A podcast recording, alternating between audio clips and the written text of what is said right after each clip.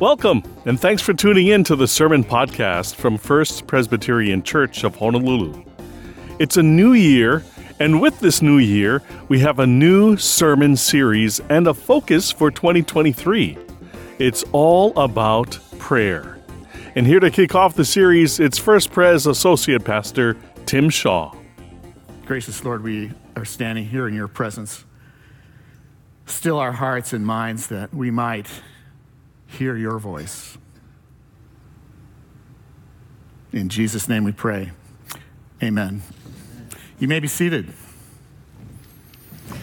Well, good morning again. My name's Tim Shaw, one of the pastors here on staff at First Pres. And I have to admit, I'm pretty excited about today. It's kind of like my friends and I go out and we're going to like jump off a rock or try something new, or we're about to jump into something that's maybe new for some of you, maybe it's something that's very familiar, but we're beginning this series of messages about prayer. And I just want to invite you to join me and jump off the rock, jump into the water, and just see what God's going to do as we put prayer at the center of our lives and our life together as a church. I believe that if we do that, we're going to see God do remarkable things in us and through us. And most importantly, we're going to get to know the God who invites us to pray.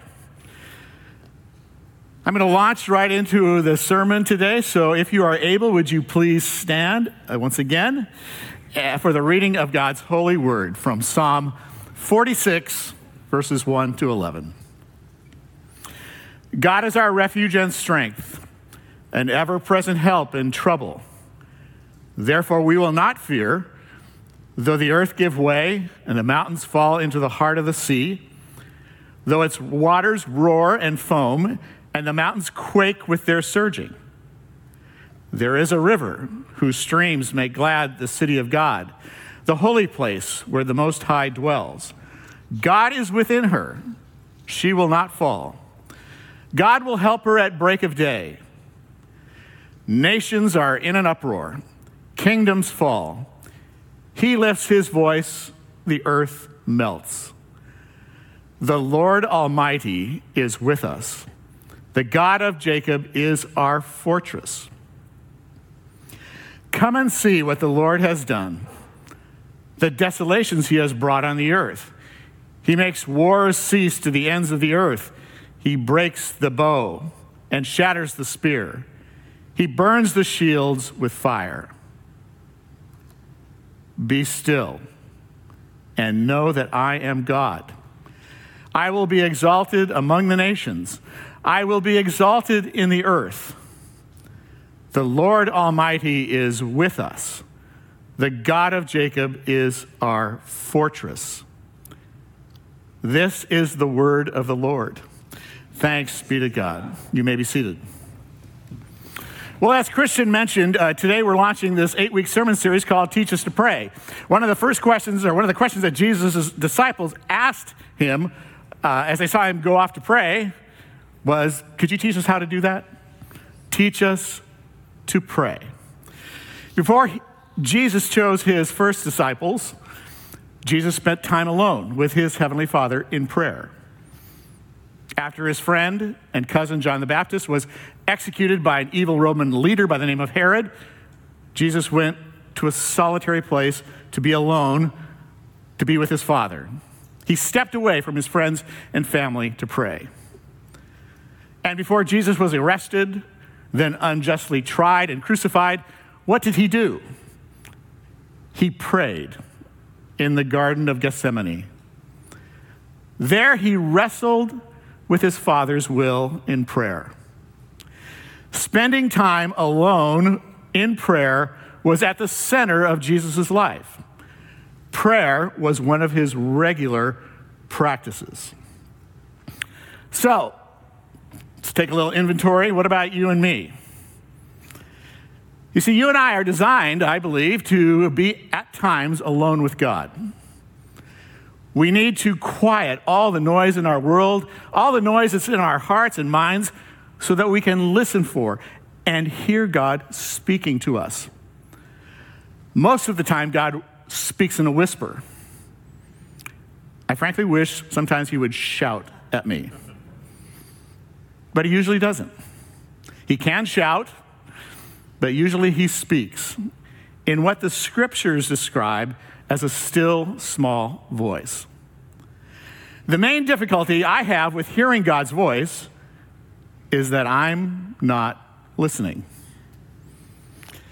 Given what is going on in our world right now, I, think this practice of being still and knowing God is more important than it has ever been.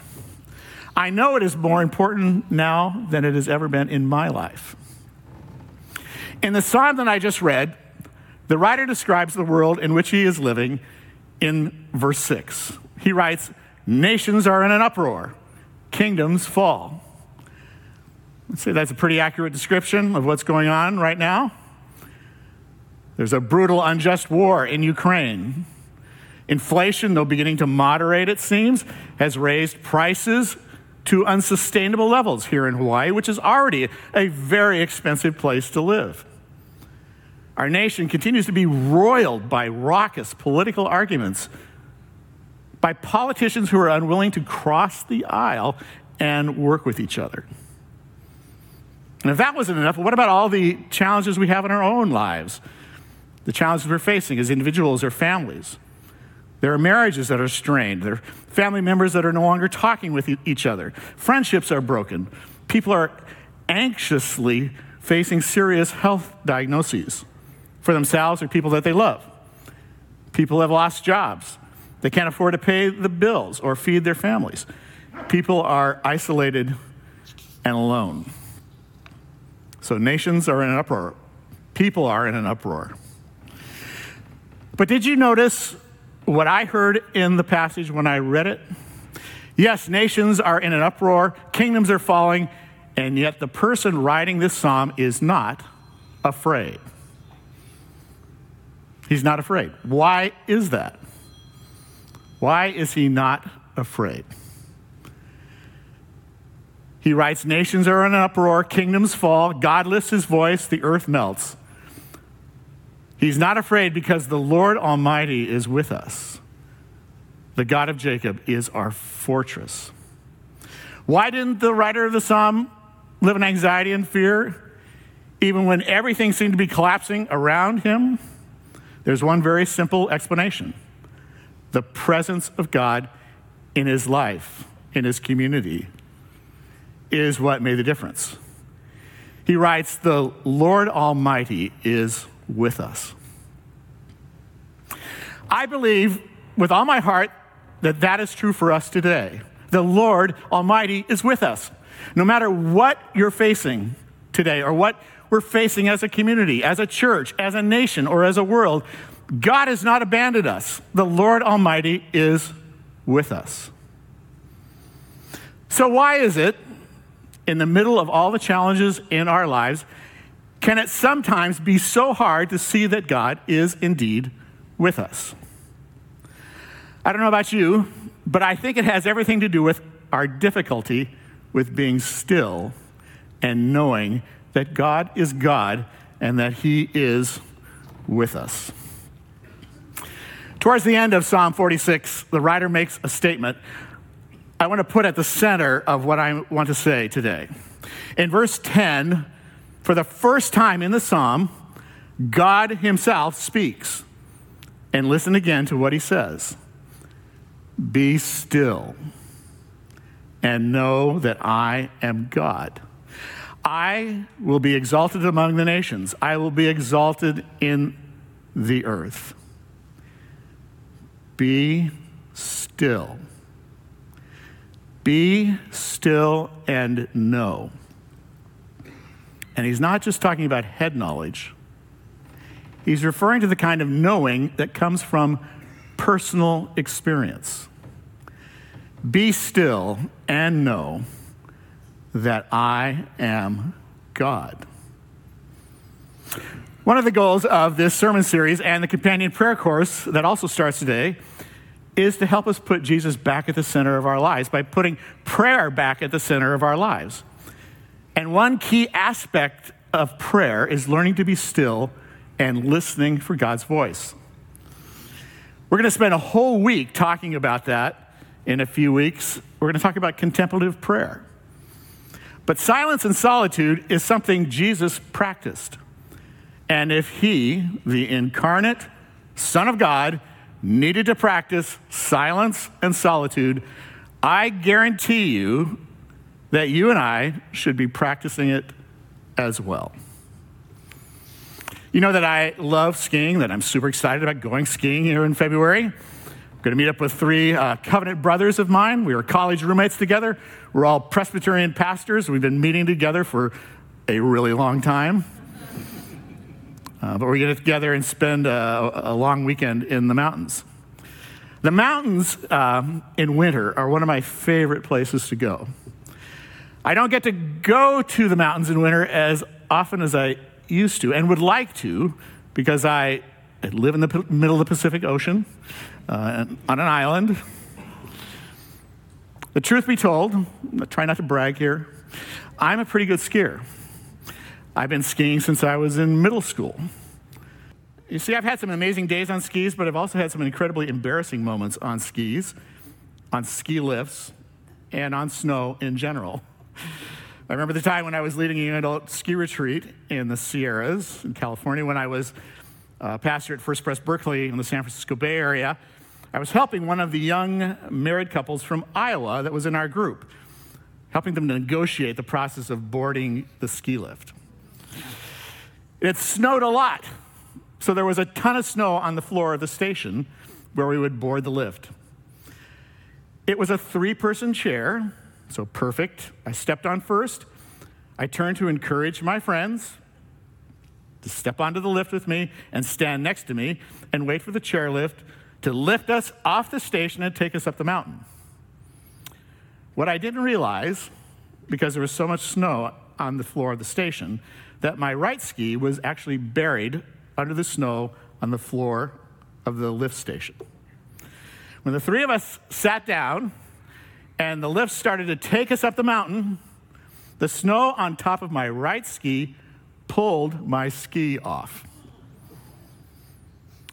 Uh, when we left, the, left my ski back in the station, I started to think about what it was going to be like to ski on one ski at the top because you know there's a little hill you have to go down when we get to the top of the lift. As I was thinking about that, I turned to my left to yell down to the lift operator that I'd lost a ski. And as I did, the ski on my left foot made a counterclockwise 90 degree turn to the left. My left ski was now perpendicular to the path of the chairlift. Within seconds, my left ski hit one of the towers holding up the ski lift and my left ski came off. I was now heading up the hill with no skis on my feet.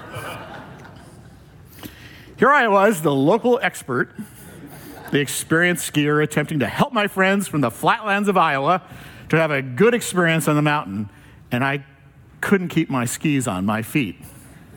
When we reached the top of the lift, I had to run down this little hill if you've ever worn ski boots, how many people have worn ski boots at some point? You know, walking them is like you become Frankenstein. These aren't like running shoes. So I made it down the hill uh, without further humiliation. And we stood there facing the lift for a few minutes as we waited for my skis to appear. I knew they would give my skis to someone who was behind me. Soon a guy came off the ski lift with, his ski, with my skis tucked under his arms, with an expression on his face that said, Are you sure you're supposed to be up here? the point of all that is just when I think I'm going to have this hero run down the mountain, there have been moments of embarrassment. Like the one that I, when I jumped out of the chairlift. This is ridiculous. When I sat down in my sister's lap. I would risk the embarrassment of like 50 people rather than sit in my sister's lap uh, riding up the chairlift. Got a, got a lot of applause from people as I hit this big snowbank.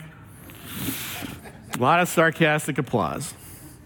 Um, but I've had embarrassing moments on skis. It's so easy for me to think I can live the life of a hero, the one who's going to do the right thing, to be kind and compassionate when the opportunity to do what is right, what is kind and compassionate, presents itself. People can ski like that awesome skier that I showed you because they put in a lot of time practicing their turns and building their endurance. They spend time in the weight room strengthening their muscles and joints. And, and on race day, they are able to perform like that because of the practices they did long before the start of the race. I make the mistake of thinking that I can do what Jesus would do without also investing what is necessary, the time to do the practices that he did. I recently had an experience that drove that truth home to me once again that I need to have prayer at the center of my life. Like I said, on most days, I like to think that I will have what it takes to do the right thing, to respond in the way that is kind and considerate and understanding when the opportunity presents itself. My big mistake, though, is thinking that I can be that kind of person and respond to people the way that Jesus would want me to without putting prayer at the center of my life. While I was in California over Christmas, I borrowed a friend's bike to get in some exercise while I was there. One morning, I lost that battle between email and Emmanuel. I had not spent time with Jesus like I wanted to and knew I should. Other seemingly pressing things held my attention. I wasn't in a bad mood when I headed out on my bike, but I don't think I was really spiritually prepared for what happened. Looking back on it, I did not have the spiritual resources I needed when I was confronted by a person who did not like the way I was riding my bike in the lane where she was driving. This all happened in a residential community and not on some crazy busy street in Southern California. I'm super tempted to try to make the case to you that I was obeying all the rules of the road except for that rolling stop through that stop sign. But this uh, driver was so mad at me that she came roaring up behind me. When she accelerated from the stop sign, I had rolled through. Her wheels spun out for a second on the wet pavement. Without making eye contact with her, I simply motioned with my left hand to try to encourage her to settle down, take it easy. When she caught up with me, her passenger door window was rolled down and she was yelling. Here it is. Here's the moment Will I be that awesome skier, effortless carving turns down the mountain, or will I be the guy who cartwheels his way down the ski slope? Sadly, I have to confess, I became the cartwheeler. She was yelling at me that I needed to obey the rules of the road. I thought I was doing that for the most part. So I thought I might share some advice with her as she drove alongside me. So I proposed, You need to settle down. But she kept yelling. So I needed to offer her some additional counsel. you need to relax. She did not seem to appreciate that advice. Fed up with me, she accelerated down the street at more than twice the speed limit, and I was left feeling like a jerk because I had been. It didn't have to go that way. Email or Emmanuel, text messages or time with Jesus. I skipped time with God that morning. I know what led up to that less than Christ honoring interaction goes deeper than that.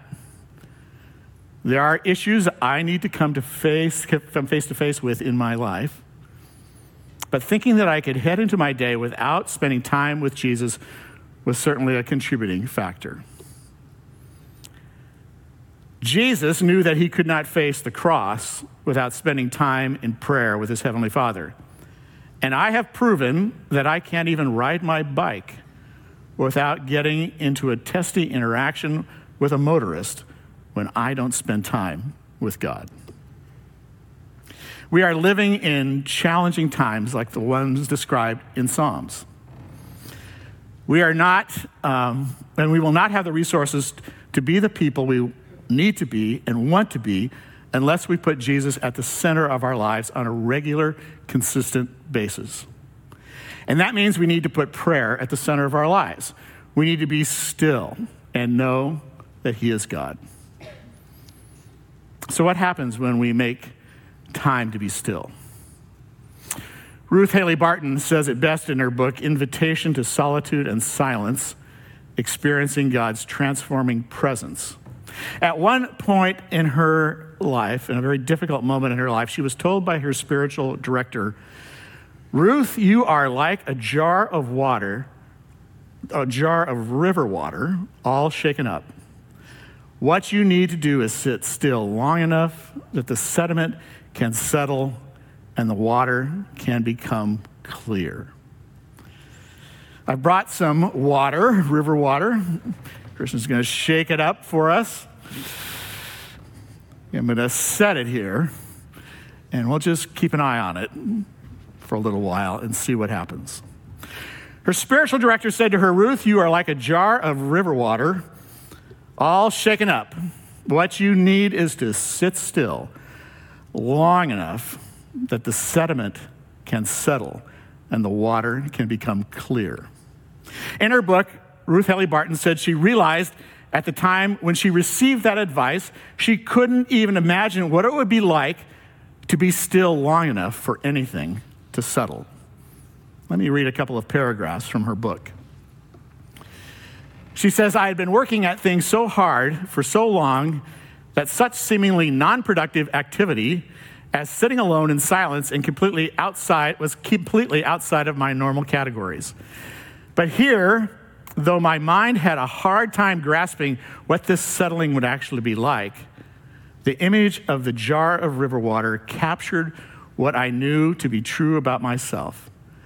I could not avoid the realization that I was the jar of river water, all shaken up, and the sediment that swirled inside the jar was the busyness the emotions, the thoughts, the inner wrestlings I had not been able to control. It was a moment of self discovery, which is where all good spiritual journeys begin.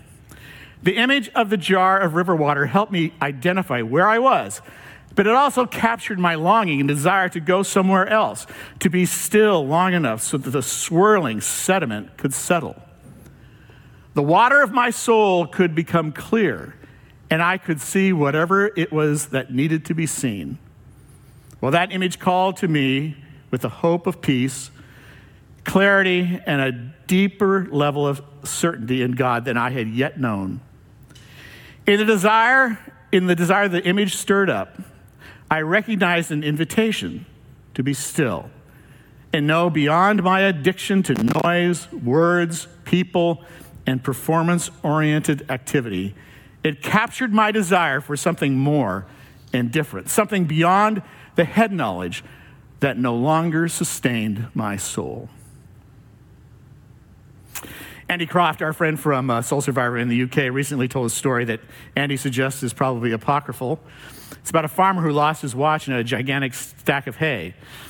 Uh, the farmer spent hours searching for his watch but couldn't find it. He finally gave up and went home. And sitting down to dinner with his family, his son asked him, Hey, Dad, what's up? So his dad told him about how he had lost his watch in the haystack and had spent hours trying to find it. So the farmer's son leapt up from the table and said, I can find it, Dad, and ran out of the house. About 30 minutes later, the boy came back with his dad's watch. His dad was amazed and asked his son, How in the world did you find it? Said it was, his son said it was no problem. I just laid down in the hay until even the sound of my beating heart slowed down. And as I lay on the hay, I began to hear the tick, tick, tick of your watch. I just followed the sound and found it. God is with us, and He wants to speak with us. We may think sometimes that He's abandoned us. We may believe that God is not speaking, but could it be that the problem is on our end? I know that's the case with me sometimes. We need to be still and know that He is God. So, how do we do that? I think this sermon series and the prayer course that starts today can help us learn how. But really, at some point, we have to stop listening to sermons, stop reading books about prayer, stop being in discussions about prayer. We need to stop and be still and listen for God's voice. If we really want Jesus to be at the heart of our lives, we simply need to spend time with Him. But here's what's challenging, if I'm honest. So maybe this is true for you. Sometimes we like all the noise, the busyness, the churned up emotions inside, because we don't want to face what is deep down inside us. We want to live a distracted life so we don't have the time or the space to really explore what's going on in us. When I, why am I arguing with that driver when all I wanted to do was enjoy a bike ride during the break in the rain? Where's that frustration coming from? I don't always want to be still because I'm afraid I might have to face some unpleasant things about myself. I'd rather stay busy and distracted when what I really need to do is to be still and let the churning emotional sediment settle so I can begin to see clearly what is really going on. I've had those experiences with God where He meets me in the stillness and puts His finger on a hurt or the guilt or a wound underneath the frustration or the anger or the impatience that I'm feeling and sometimes expressing. God wants to meet me in those places in my life with his compassion, with his love, with his forgiveness, and with his peace. It can be a hard experience to have God put his finger on what's really going on in me. But his touch is the touch of one who knows how to heal what is broken. My friend Earl Palmer, who was the first senior pastor I worked with at First Pres Berkeley, once told what I think is a great story of the time he was stung by a wasp on his tongue. He was barbecuing with his staff at the church in Seattle. He was enjoying a nice cold beverage while he cooked the chicken. He set his drink down on the table and didn't realize that a wasp had climbed inside the bottle. So when he brought it up to take a drink, the wasp stuck, stung his, his tongue. The wasp, wasp stinger was left in the tip of his tongue, and his tongue began to throb and swell. It was super painful, painful, and it could have been really dangerous. As Earl told this story, uh, he made the point that there is a big difference between when his staff, who was there, asked him, Hey, let me see that. What's going on? Let me, look, let me take a look at that and having the doctor in the emergency room says, Let me have a look. The difference is obvious. The doctor knows what needs to be done when she says, Let me have a look. In the stillness, sometimes God says to us, Let's take a look at what's really going on, Tim. And when he says that, I can trust him because He knows what I need to experience the healing that I need. In a moment of desperation, Ruth Haley Barton decided that she was going to do things differently. A moment of desperation can be an exceptionally valuable moment in our lives. I want to continue to grow in new ways as a follower of Jesus. So that means I have to maybe try something new or bring back practices that may have been a more important part of my life in the past. It is a difficult thing to be still and know God. We are not living our lives on a neutral playing field. There is a spiritual, there's spiritual opposition that is trying to keep us from spending time with God. I agree with Ruth that in those moments when we have tried everything else and those efforts have failed to bring about the change we've longed for, and when we have hit a moment of desperation, that can be a gift. A gift from God that can open up a whole new experience with Jesus. Here's what I've also discovered in the stillness I once again discover how much God loves me. If I give him enough time, he will speak to me about his forgiveness. Even when I've been careless or reckless with my words, he expresses his deep understanding of what I'm going through. He will encourage me to take bold action and will guide me into what he wants me to do. And as he does all that, he is freeing me from the hurts and the brokenness and the underlying sin that can drive my less than helpful behavior. We have an invitation from the God of the universe to meet with him one on one. Why would we do anything else but make time for him? Now, I know what some of you are thinking, Tim, you have no idea what my schedule is like. First of all, I'm not a morning person. And let me tell you uh, what my life is like. How in the world can I add something else to my daily schedule?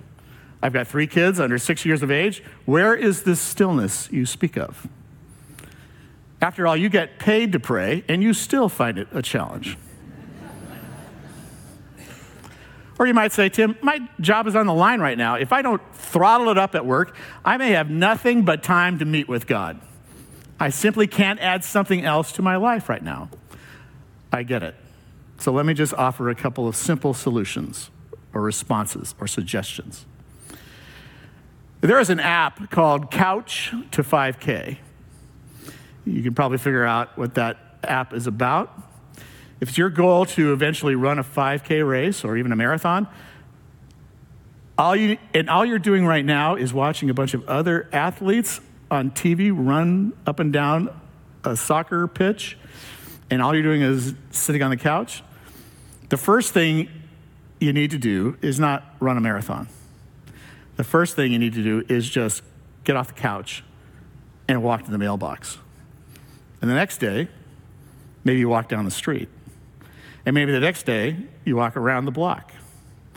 And before you know it, if you keep that up, you'll run that 5K. So at the beginning of 2023, if you want to put prayer at the center of your life, just start with a few minutes of silence and solitude. Just spend a few minutes in prayer. Pick a place where you can be still with God at some time during your day. There may already be a place and a time at the beginning of your day, at midday, or before you go to sleep where you could carve out just a little more space for God. Do that for a week. And maybe the next week, set aside a little more time with God. There are tons of resources that we can tell you about that can help all of us do that. The challenge that we set before our church is simply this if we put prayer at the center of our individual lives and our life together, the promise is that God's kingdom will show up in us and in the world around us. So, what's happened with our sediment? It's getting clearer, right? You see my hand through there? When I thought about this, I was thinking, I should get something that just clears up like that. But I kind of like that it doesn't get fully clear. Clarity is a process. And on this side of heaven, we see through a, a mirror dimly.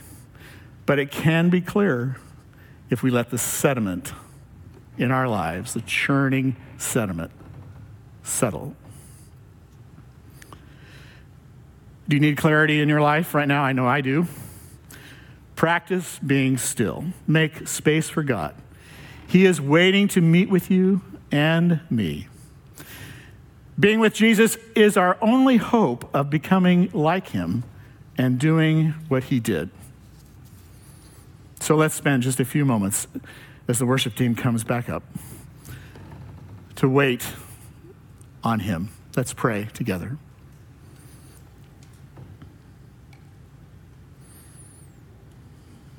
God, we thank you for this invitation to spend time with you. What a gracious, patient, loving God that you are. Help us to carve out time to be still and know that you are God. In Jesus' name we pray. Amen. Our God, we thank you for your love and forgiveness, your goodness and grace. We thank you for making it possible for us to be in a relationship with you. Your son took upon himself all the sins of the world, including ours, and died so that we might have life everlasting, to be clothed in his righteousness. So thank you, God, for that amazing gift. We love you. If you would like to talk or to pray with someone after the service, members of our prayer team are over in the prayer corner and be happy to talk and to pray with you. Big thanks to the volunteers once again who uh, come very early to make this all possible and serve throughout the week in the ministries of this church. Remember, if you're signed up for a, a Sunday prayer course small group, or you might even go check out uh, and see if you'd like to join one, you can head over to Fellowship Hall to watch the prayer course video with Pete Greig, and then we'll break into small groups after the video. If you'd like to sign up for a group during the week, you can go on our website and see the groups that are available.